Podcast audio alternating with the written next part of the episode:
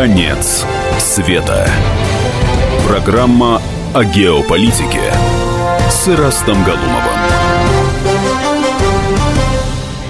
Конец света или конец отношений, а может быть, начало новым отношениям между Россией и Турцией. Именно эту тему мы сегодня и будем обсуждать. В студии автор и ведущий этой программы, издатель и главный редактор журнала «Мир и политика» Эраст Галумов. Эраст Александрович, добрый вечер. Добрый вечер. Мы каждый раз, когда после программы с вами прощаемся, да, и думаем, на какую тему мы будем говорить, и вы, кстати, соглашаетесь со мной, да, что-то произойдет. Вот в очередной раз, каждую неделю, уже последние четыре программы, что-то происходит, причем те события, которые невозможно Невозможно сейчас не обсуждать.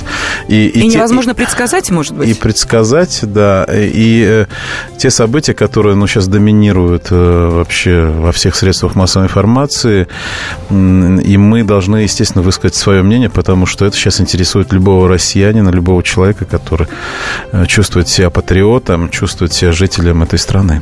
И вы знаете, Рас Александрович, даже нашей по страны, отклику нашей, нашей страны, аудитории, да, можно сказать, что действительно тема отношений России и Турции – это особая тема. Поэтому мы задаем вам вопрос. Россия и Турция, враги навсегда. Это не утверждение, это вопрос, который мы вам и адресуем. Пожалуйста, телефон прямого эфира восемь восемьсот двести ровно девяносто семь ноль два. И можете отправить смс-сообщение с ответом на этот вопрос на короткий номер двадцать четыре двадцать, не забыв вначале написать эр ка пэ. Эраст Александрович, а наши страны были друзьями? Вы знаете, хороший вопрос. Были ли друзьями? Мы просто, раз наша программа о геополитике, о национальных интересах России, то мы должны говорить прежде всего с этой точки зрения. Все, что сегодня в рамках национальных интересов, это благо для России. Все, что нет, это, это плохо, и от этого надо уходить. Вот я бы так рассматривал эту ситуацию, потому что вчера было очень много эмоций, они еще сегодня захлестывают. Конечно, это, это беспрецедентный такой акт жестокости, жестокости, насилия, не основанный, собственно, ни на чем. Ни на чем. То есть это была не угроза э, бомбардировки, и турки знали об этом очень хорошо. Я сейчас буду повторять то, mm-hmm. что уже, наверное, э, у всех э, навязло в зубах и в ушах, потому что об этом только лениво не говорит два дня.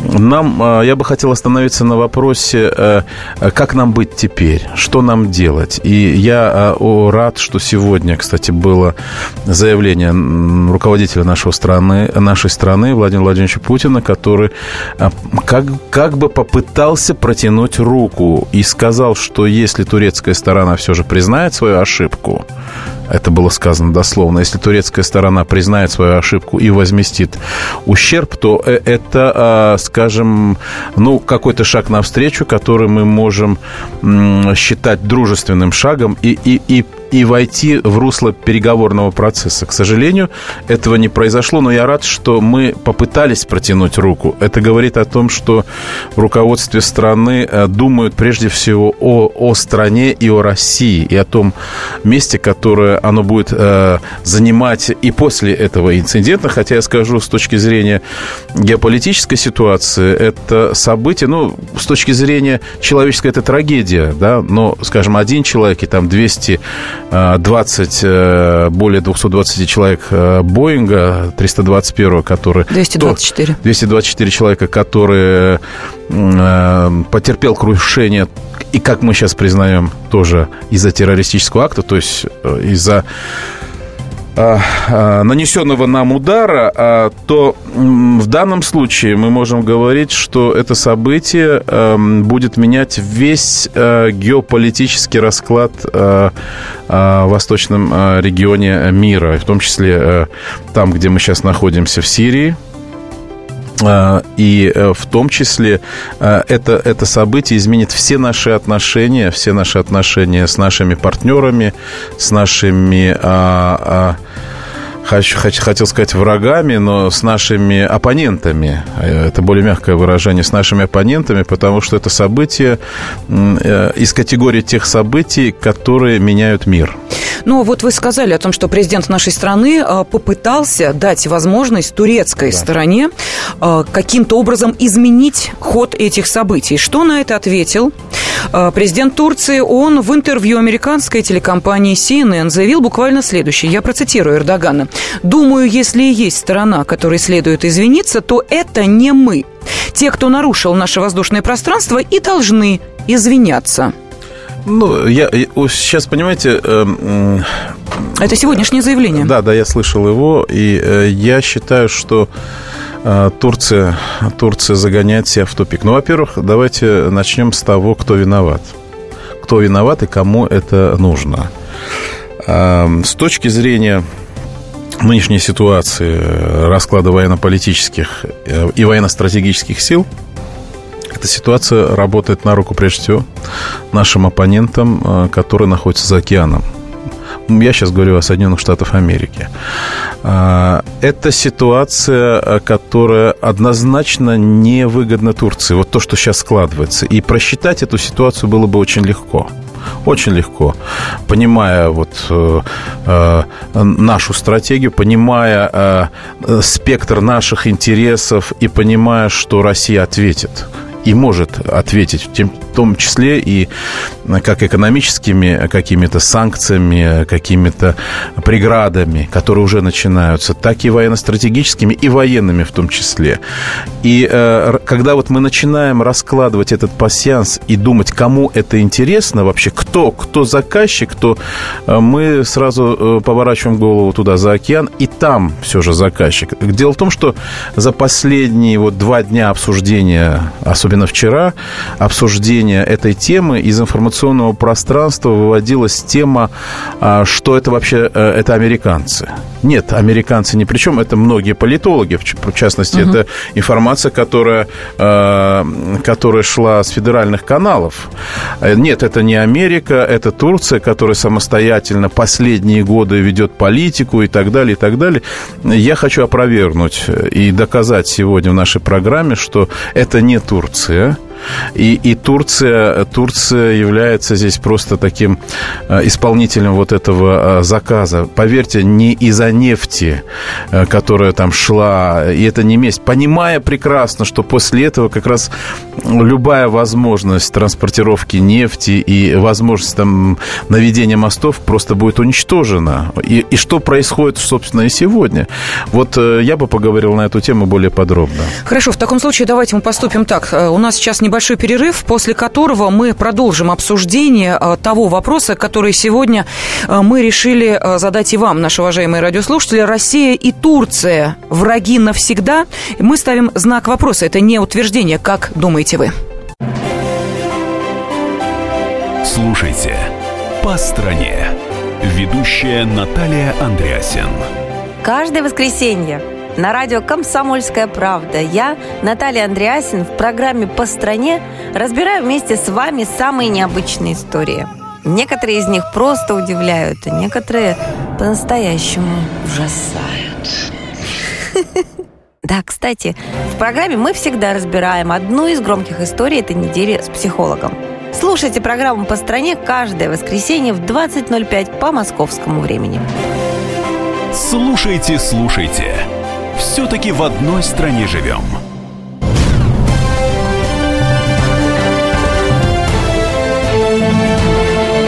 Конец света.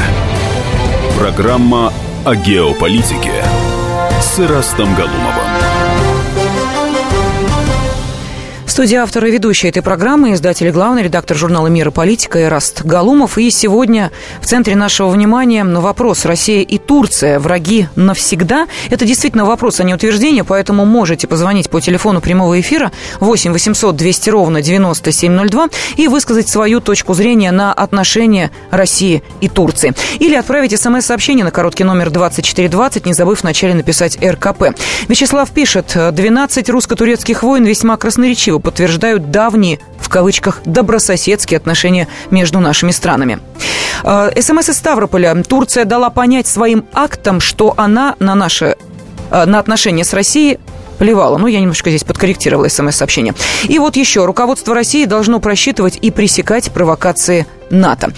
Эраст Александрович, вернемся сейчас к нашему вопросу. У нас есть телефонный звонок, а потом, соответственно, мы давайте, продолжим давайте, давайте. выяснять, кто же разыграл этот турецкий гамбит. Александр, да. Здравствуйте. Добрый вечер. Ну, мне видится ситуация следующим образом. Что касается там продуктов, это, как само собой разумеется, это будет постепенно сходить на нет. Турецких продуктов будет меньше и меньше у нас на рынке, и это правильно. Вот. А вот что касается туризма, это надо понимать, что очень такая болезненная и ощутимая сфера для, для, для Турции. Потому что в свете тех событий, которые сейчас произошли в связи с их нападением на наш самолет, понятно, что в Турции будут преобладать вот эти настроения и террористические. И точно так же, как туризм, мировой туризм, не только российский, ушел из Египта, точно так же и из Турции уйдут после российских туристов, уйдут немецкие туристы.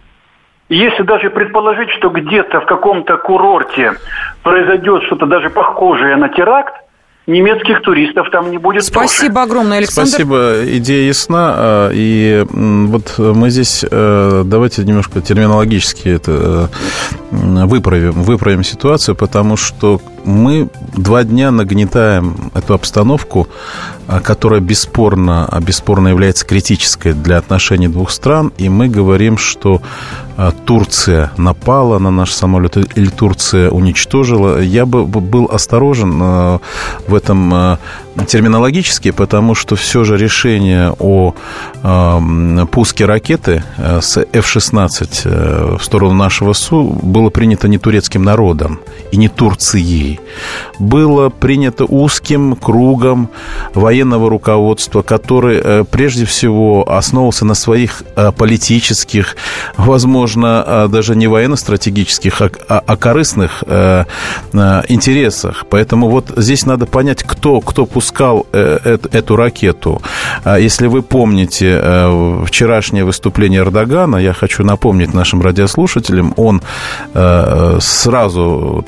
От, отошел от темы, что это был российский самолет, и он на экономической конференции сказал: мы не знали, чей этот самолет, просто самолет нарушил э, наше пространство, и мы были вынуждены защищаться. Хотя по всем нормам, международным, самым-самым простым нормам, э, эта ракета не могла быть выпущена за такой короткий срок, пребывание семнадцать секунд. Об этом тоже уже сказали огромное количество э, экспертов, политологов и, и, и так далее, и так далее.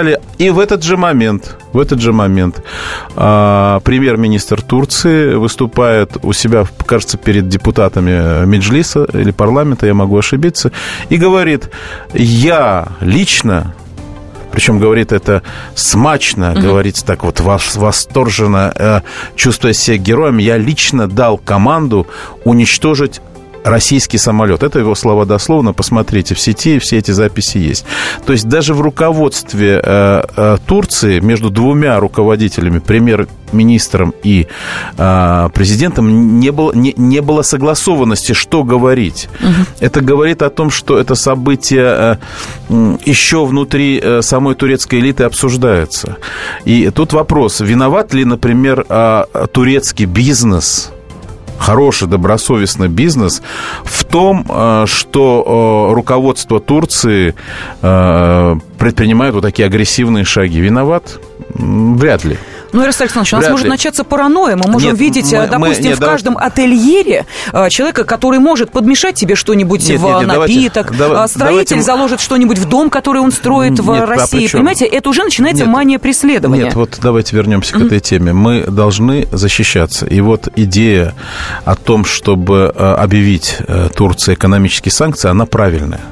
Она правильная, она должна э, быть э, законодательно оформлена правильно. Не просто вот то, что сейчас какие, в каких-то регионах, э, регионах вдруг турецких бизнесменов или турок, боже упаси, давайте сейчас еще каких-нибудь детей в школе uh-huh. турок возьмут сейчас и э, исключат из школы там, и выгонят на улицу. Вот этого мы не должны допустить. Если вы помните, когда начались российско-грузинские события во время Пекинской Олимпиады, у нас были перегибы, благо что... что потом вмешались наши руководители и остановили, когда грузин детей со школы просто выгоняли из классов, из классов. А я сам, сам наблюдал, как милиция останавливала, гаишники останавливали людей с грузинскими паспортами, чуть ли не отнимали права и так далее. Это все, благо, быстро э, э, устаканилось и, и все прекратили. Вот я хочу, чтобы сейчас мы не совершали таких же ошибок.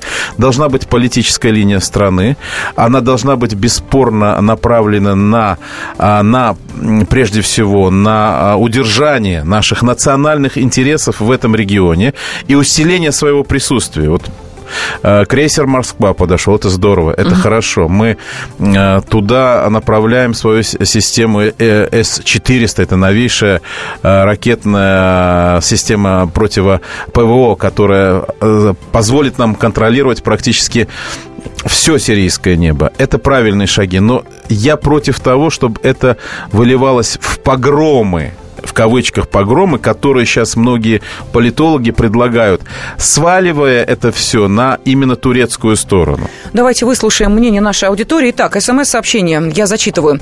Страсти рано или поздно улягутся, и все будет нормально. Такого отдыха нам больше не предложит никто, считает Евгений.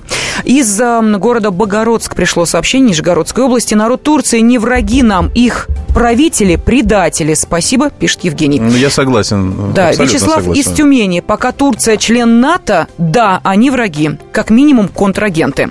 Ну и вот еще одно смс-сообщение. Нет, это не навсегда. Это затмение здравого смысла и руководства Турции. А наши народы последние двадцать-тридцать лет жили в дружбе, экономическом и культурном обмене. И так это и должно быть, если им не начнут промывать мозги русофобией и великодержавностью, как в Украине. Игорь нам дозвонился. Здравствуйте. Здравствуйте. Как вы Я считаете, хотел... Россия и Турция враги? Ну, нет, конечно. Я вообще-то хотел сказать свое мнение, что если э, идет война в Сирии с ИГИЛом, то это все-таки война. И война не в белых перчатках. Значит, надо быть готовыми, что будут жертвы и с нашей стороны. Это, конечно, все ну, очень жалко, что так получилось. Но, тем не менее, это, это война. И надо быть готовым к жертвам. Это значит, что если мы нарушили границу НАТО, значит, надо быть готовым, чтобы не готовым, а не нарушать ее. Угу, Игорь, понятно, спасибо. Ну, я еще раз здесь буду оппонировать Игорю, потому что мы на самом деле не нарушали границу вот в рамках международных соглашений. Самолеты очень часто залетают на чужие территории, и здесь очень интересная позиция Греции, которая очень громко заявила о реальных нарушениях воздушного пространства Греции турецкими самолетами. Вы знаете, что между Грецией и турками очень сложные дипломатические отношения, и эти нарушения исчисляются тысячами. То есть э, даже в течение года были несколько пролетов турецких военных самолетов через э, все пространство Греции. То есть это такая демонстрация э, своей вседозволенности и наглости. Но никто, все понимают, что это демонстрация. И э, важно понять э, и нам, и нашим слушателям, что это акт агрессии.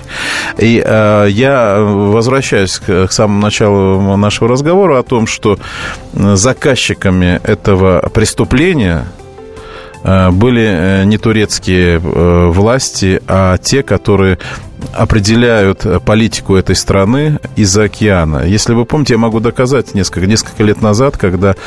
когда Эрдоган был на волоске от снятия, и когда ему устроили американцы такую весну, турецкую весну, он, он висел на волоске. И, и только после того, когда он начал договариваться с американцами, вдруг эта весна угасла. Так, так называемая революция Facebook. Это было на наших глазах несколько лет mm-hmm. назад.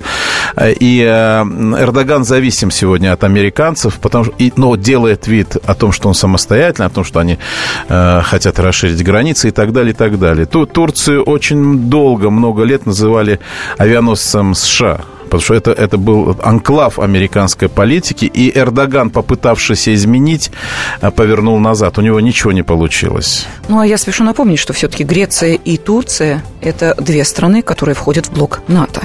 А это значит, что у них несколько иные отношения и некие пересечения границы одного государства, ВВС другого государства – это особая тема, не в рамках нашего эфира.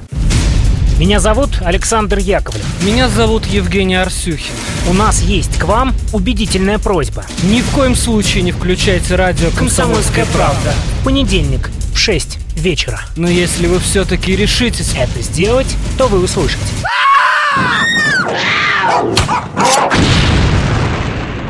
Радиорубка. В понедельник в восемнадцать ноль пять.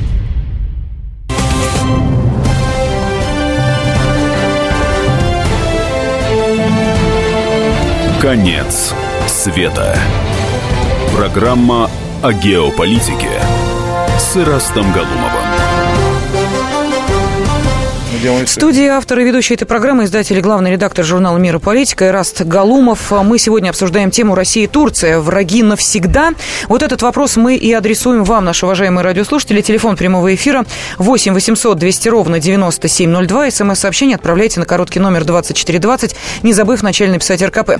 Эраст Александрович, ну вот вы сейчас говорили о том, что Турция для того, чтобы в какой-то степени затушить те процессы, которые происходили внутри страны, может быть, кстати, спровоцированные извне, пошла на некий сговор, уступки ли с всем известной заокеанской страной. Скажите, а мы что, об этом не знали? Мы были наивные, слепые? Нет, мы, мы знали и видели, и, собственно, именно поэтому строительство нефтяного хаба, о котором все сейчас говорят, будет он или не будет, он уже давно стал, стоял, эта, эта тема стояла под вопросом, потому что вкладывать такие средства в страну, которая политически непредсказуема, а Эрдоган доказал за последние несколько лет, что он абсолютно непредсказуем. Он, достаточно посмотреть его выступления антироссийские, которые он достаточно жестко направлял в сторону России, нашего руководства, а также его вдруг приезд сюда на открытие мечети тоже неожиданно. То есть он, он метался. Он, он метался, искал э, свои, свои какие-то, скажем, геополитические, стратегические выходы из ситуации, и И, как мы сейчас видим, он не нашел и не находит. Поэтому самолет э, как раз находится в разрезе вот, вот, вот этого его поиска. Потому что если, вернемся еще раз к началу разговора, если говорить, выгодно ли это Турции, конечно, невыгодно. Мы сейчас посмотрим, как там отреагирует общественность турецкая. Бесспорно, патриотическая часть его партии поддерживает его шаги, и он тут абсолютно герой. Но в Турции есть очень мощная оппозиционная сила, которые ему, которые ему удавалось подавлять, причем подавлять очень жестко, расстреливая и сажая в застенок. Это информация, которая э, тиражировалась не только российскими средствами массовой информации, но и европейскими и американскими. Там есть еще несколько, несколько таких. У Турции вообще ситуация достаточно сложная, и э, эта ситуация, она исторически сложная. Во-первых, э, неприязнь и огромный э, э, исторический конфликт, связанный с турецко-армянской резней. Вы знаете, что во Франции принят закон, а Франция ведущая европейская страна, который предусматривает уголовную ответственность за отрицание геноцида армян. Уголовную ответственность. Вы не имеете права даже об этом сказать. Вот вчера в нашей Государственной Думе прозвучал, прозвучало предложение о том, что и мы должны сделать точно такой же закон. Я выступаю за этот закон. Вот, вот эти шаги, они оправданы, потому что мы идем в русле такого европейского мирового сообщества а, и, и отвечаем а, туркам не а, силой, не военной силой, а мы отвечаем а, шагами, которые впоследствии нанесут гораздо больше урон руководству Турции, не турецкому народу, а, не турецкому народу, который, который находится в большинстве своем, особенно молодежь, под игом Эрдогана. Это мы видели, когда на улице Стамбула вышли сотни, сотни, я опять кнопку нажал, ничего, ничего. Да, да, когда на улице Стамбула вышли сотни тысяч молодежи, протестуя против его политики. Мы должны идти в этом русле. Мы знаем курдскую проблему, uh-huh. очень острую, проблему нерешаемую и просто загнанную силовым способом Эрдоганом, Эрдоганом в какой-то такой тупик, в какой-то закуток, из которого эта проблема скоро выйдет и выйдет на поверхность. Это гораздо более представляет для власти Турции опасность, нежели даже тот же Башар Асад. Башар Асад. Я не соглашусь с, с комментаторами, экспертами, которые говорят, что это месть за то, что мы не даем возможность Эрдогану, либо его сыну, либо каким-то бизнесменам из Турции вывозить ворованную нефть. Я не думаю, как раз шаг направленный, вот этот шаг агрессии против России, он однозначно усилит, усилит э, наши боевые действия, направленные против вот это, этой, этой нефтяной э, коммуникации, которая тянется, мы видели, да, эти теле, фотоснимки, прям такими колоннами тянутся от сирийских э, баз хранения горючего прямо в Турцию. Мы это все понимаем, и эта ситуация ухудшает турецкое, турецкое положение, геополитическое. Геополитическая, раз наша полит... программа о геополитике, mm-hmm. то как раз ухудшает геостратегическое положение Турции в регионе, но усиливает американцев. И усиливает достаточно серьезно, потому что американцы показывают, показывают нам, что у них есть союзники, готовые действовать по их указке в любое время дня и ночи. Причем нарушая все возможные и невозможные международные правила и нормы. Это удар по нам и не турок. Я об этом написал на своей странице в Фейсбуке. Я зачитаю очередные СМС-сообщения. Сергей из Ростова-на-Дону пишет. В России, к великому сожалению, так, чтобы построили мост через железнодорожный переезд, нужно, чтобы поезд сбил автобус. Турция сбила наш военный самолет, погиб пилот. Что еще должно случиться, чтобы наше руководство решительным образом призвало Турцию к ответу немедленно? Но такие призывы, насколько я понимаю, были. И давайте послушаем Владимира, а потом прокомментируем тогда это СМС-сообщение и телефонный звонок. Владимир, здравствуйте. Здравствуйте. Итак, слушаем вас. Как вы считаете, все-таки между Россией и Турцией сейчас больше вражды?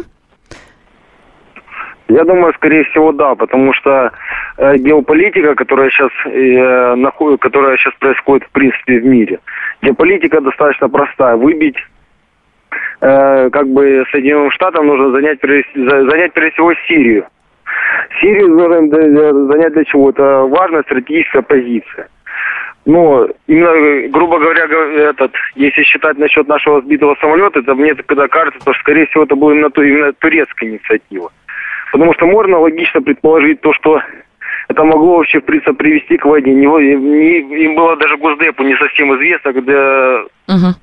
Как бы наше, да, я понимаю, что Владимир говорит. Спасибо. Как бы наше руководство бы отреагировало бы на это. Понятно, спасибо. Я, я не соглашусь с Владимиром, потому что, ну, вот посмотрите, после этого факта э, крушения нашего, ну, даже не крушения, а просто после попадания ракеты и после гибели нашего э, пилота, э, генеральный секретарь НАТО Стол, Столтенберг, он заявил, что Турция действовала правильно. Причем потом сразу поправился, когда члены Альянса решили собраться и все же определить позицию НАТО по отношению к этому вопросу. Кстати, позиция еще не определена. Не определена. Он сказал, что это мое личное мнение. А из чего можно сделать вывод, что он озвучивал позицию американскую? Такую же позицию озвучили американские дипломаты и представитель Госдепа. Да, они имели который, право да, себя защищать. Да, конечно, защищать. Такую же позицию в первых, в первых буквально комментах после событий озвучил и президент Обама.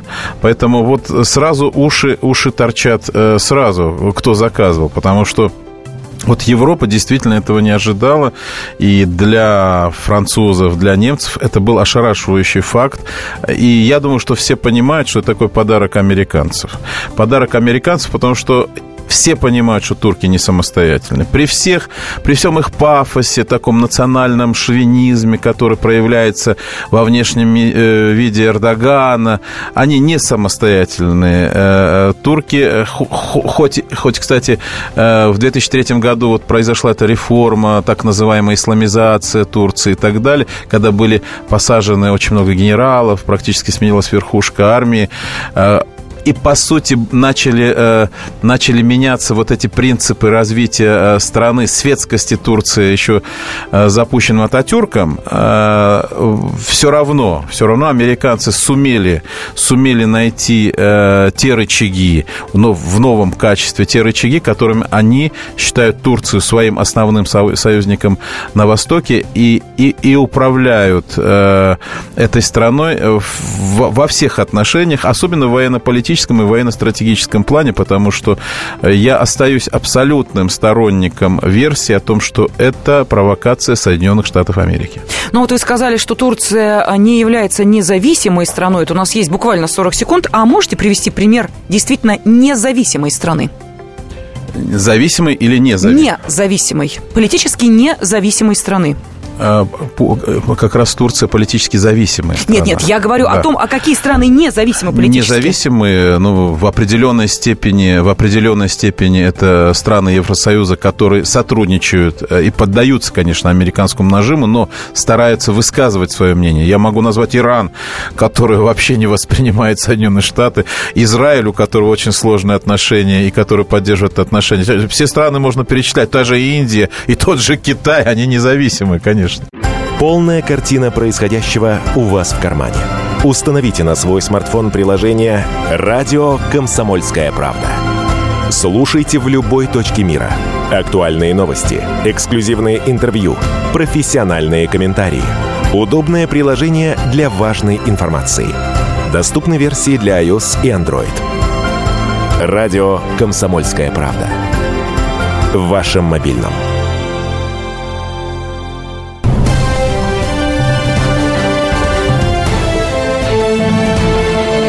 Конец света.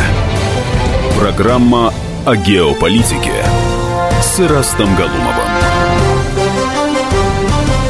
Издатель и главный редактор журнала «Мир и политика», автор ведущий этой программы Эраст Галумов в студии. Вопрос, который сегодня стоит перед нами, Россия и Турция. Неужели враги навсегда? И мы этот вопрос адресуем и нашей аудитории. Телефон прямого эфира восемь восемьсот двести ровно девяносто семь ноль два. Ну вот, Эраст Александрович, я вас спросила буквально четыре минуты назад, какие страны можно назвать независимыми. Вы назвали ряд стран и упомянули даже европейские. Ну, что вот считать вообще за независимые? Все страны взаимозависимы друг от друга, и у нас как бы общее мировое экономическое пространство, общее политическое. Которые могут ну, принимать решения, не позвонив в Вашингтон, ну, например. Ну, так, Давайте таких так. стран очень много. Хотя, хотя здесь бы я остановился все же на том, вот, кто в результате этого инцидента выигрывает, скажем, вот, исходя из этого, потому что, скажем, реакция Европейского Союза и в целом Европы, она такая пока неоднозначная и неопределившаяся.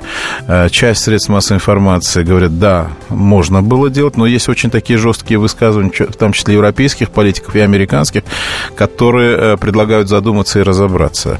И здесь вот западная информационная машина не сработала, о чем, в результате чего можно сделать вывод, что это все же американская инициатива, которая была проведена без согласования угу. с Европой. Европа сейчас пытается подстроиться, получив инструкции из того же Вашингтона, но мне кажется, что здесь э, такой информационный бой только начинается. Э, я бы хотел особое внимание обратить вот на э, благосферу Украины, на благосферу Украины, которая, конечно, поражает, э, лишний раз доказывая, что это проплаченная благосфера, потому что огромное количество э, блогеров, антироссийских, настроенных очень негативно к нашей стране, показывали вот этот инцидент с самолетом, когда он летит, и, наверное, эту картинку уже многие из нас видели, наверное, десятки, сотни раз, потому что на всех каналах, и восторженные, восторженные комментарии, восторженные комментарии украинских вот блогеров, которые мотивируют свои, свой, свой восторг следующим. Когда гибнет наш враг, то мы рады. Очень тонкая тема, очень тонкая тема, политическая, политическая, нравственная, культурологическая. Я на эту тему всегда высказывался очень осторожно и хотел бы сказать, что это не весь украинский народ. это часть э, ангажированной, проплаченной молодежи, где-то, может быть, э, людей, которые э, подались, вот, э, подпали под это зомбирование, под э, эти струи, струи антироссийской пропаганды, и я бы не делал тоже скоропалительных выводов о том, что это вся Украина. Я остаюсь э, на позициях, что мы с Украиной один народ, одна культура, и мы, видите, как вот в этой части говорим по отношению к Украине, в том числе наш президент, что мы противостоим и России не украинскому народу, который является нашим братским, а руководству Украины. Я бы но хотел... решение-то принимает руководство. Руководство, но мы всегда говорим, прежде чем говорить о негативных последствиях действий украинского руководства, мы говорим, что это не относится к украинскому народу. Я бы хотел, чтобы это, вот, эта позиция была перенесена и на ситуацию с Турцией. Мы не хотим воевать с турецким народом, мы хоти, не хотим а, противопоставлять себя туркам, потому что за последние десятилетия у нас с Турцией были достаточно позитивные, в позитивной в определенной степени. Сейчас многие будут вспоминать какие-то исторические факты. Вообще а, опираться на историю, на историю, когда мы говорим о нынешнем дне, это непродуктивно, это неконструктивно. Потому что история у всех очень сложная, у всех стран. Мы сегодня должны исходить из реалий.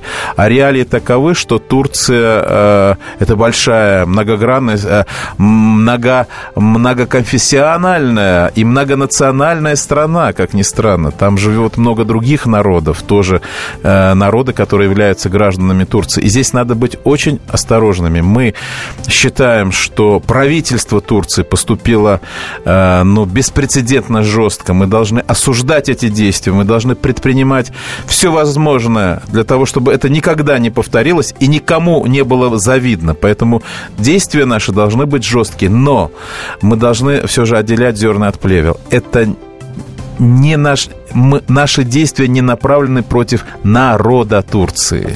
У нас, вот это да. очень, очень тонкая тема, которую мы сейчас должны заявить. И должны заявить а, из уст наших руководителей. Давай, давайте следующий телефонный звонок выслушаем. Владимир нам дозвонился. Здравствуйте. Здравствуйте. И вот полностью согласен сейчас вот с этим геополитиком. Да?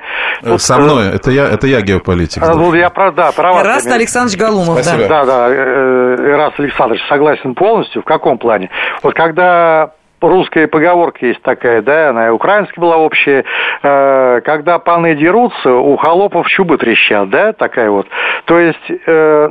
Вот последнее время «Комсомольская правда», СМИ, вот эти, в основном СМИ, все каналы столько выражают вражды народы на народы, а вот американский народ, почему не, мы ненавидим, вот э, Росланов вел передачу, вопрос глупейший, да, почему русский народ ненавидит американцев? А вы его ненавидите, Владимир? Вот вы лично. Я не народ, понимаете, я не, не могу ненавидеть людей, там такие же дедушки, бабушки, дети. Ну вот и все, причем, кстати, еще и многие из них бывшие россияне. Да, и работают также, и выпускают технику, и на фермах работают, все. Нормальные люди, двести миллионов, там триста миллионов американцев, нормальные люди, как и сто миллионов русских. Согласен с вами. Спасибо Согласен. Огромное, Владимир. Я зачитаю следующее эс эм эс-сообщение. Спасибо, очень, очень, очень здорово, что национальная идея России – единство, демократия и справедливость. Вот такое эс эм эс-сообщение.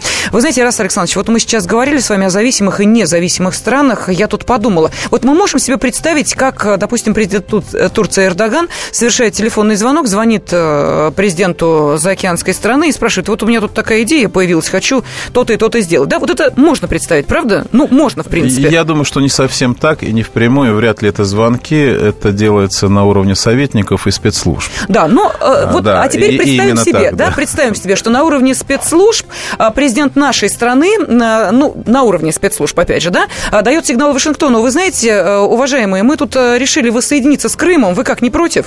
Вот можно себе вы такое знаете, представить? По-моему, знаете, нет. Я вам скажу, что мне, да. я уверен, что такие консультации были.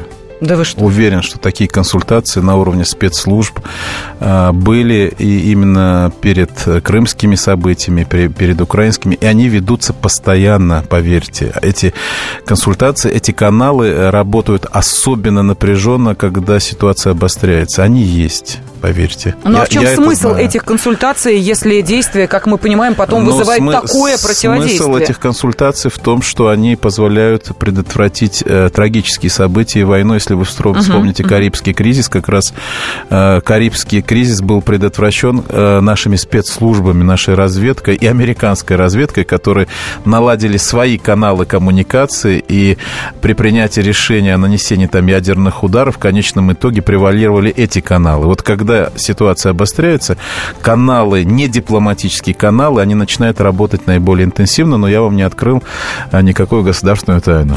Из Ростова, Ярославской области, Ростов-Великий, видимо, пришло СМС-сообщение, скорее такое утверждение: большой войны не избежать. Это вот просто мы начали сейчас говорить об этом, я сразу хотела спросить ваше мнение, ну, мне кажется, по этому поводу. Мне кажется, не будет никакой большой войны, потому что в настоящее время она никому не нужна. Она не нужна ни Турции, и даже большая война не нужна Соединенным Штатам Америки, которая все же работает такими мелкими, мелкими блоками, мелкими пакостями, да, то есть американцам, мы это понимаем, об этом уже написано и сказано, американцам важна дестабилизация таких локальных территорий. Она мастер локальных конфликтов, и в этих конфликтах в темной воде она очень, американцы угу. очень умело ловят рыбку. Нам тоже бы научиться так делать, но это их тактика. Мы, мы сейчас э, находимся на пороге формирования своих э, политических, политических и геополитических и геостратегических методологий. И это очень важно, это делается нелегко, это делается сложно, но мы как раз находимся, вот являемся свидетелями того, что сейчас происходит в мире, и надеюсь, что через неделю, встретившись в этой студии, нам надо будет обсуждать, может, какие-то более широкие темы, а не темы какого-то очередного конфликта.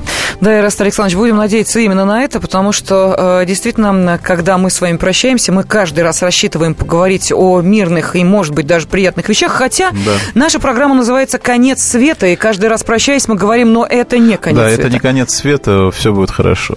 Спасибо огромное, издатель и главный редактор журнала «Мир и политика» Эраст Галумов, как всегда, в четверг был в это время в прямом эфире радиостанции «Комсомольская правда». Обсудить любую новость можно с нами на страницах радио «Комсомольская правда» в Твиттере, в Фейсбуке, ВКонтакте и Одноклассниках. Заходите, пишите нам интересные ваши мнения и комментарии. Все проблемы ему по колено. И по пояс любые критики. По плечу разговоры с теми, кто по локоть увяз в политике. Политика в России – это не только скучные речи и предсказуемые выборы. Политика в России – это еще и яркое шоу. Это и схватка не только идеологии платформ, но и характеров и личностей. И потому программа о политике должна быть бескомпромиссной и жесткой, потому что веду ее я, Александр Гришин, политический обозреватель «Комсомольской правды». Политическое шоу «Руки по локоть» с Александром Гришиным. Слушайте каждый вторник в шестнадцать ноль пять по московскому времени.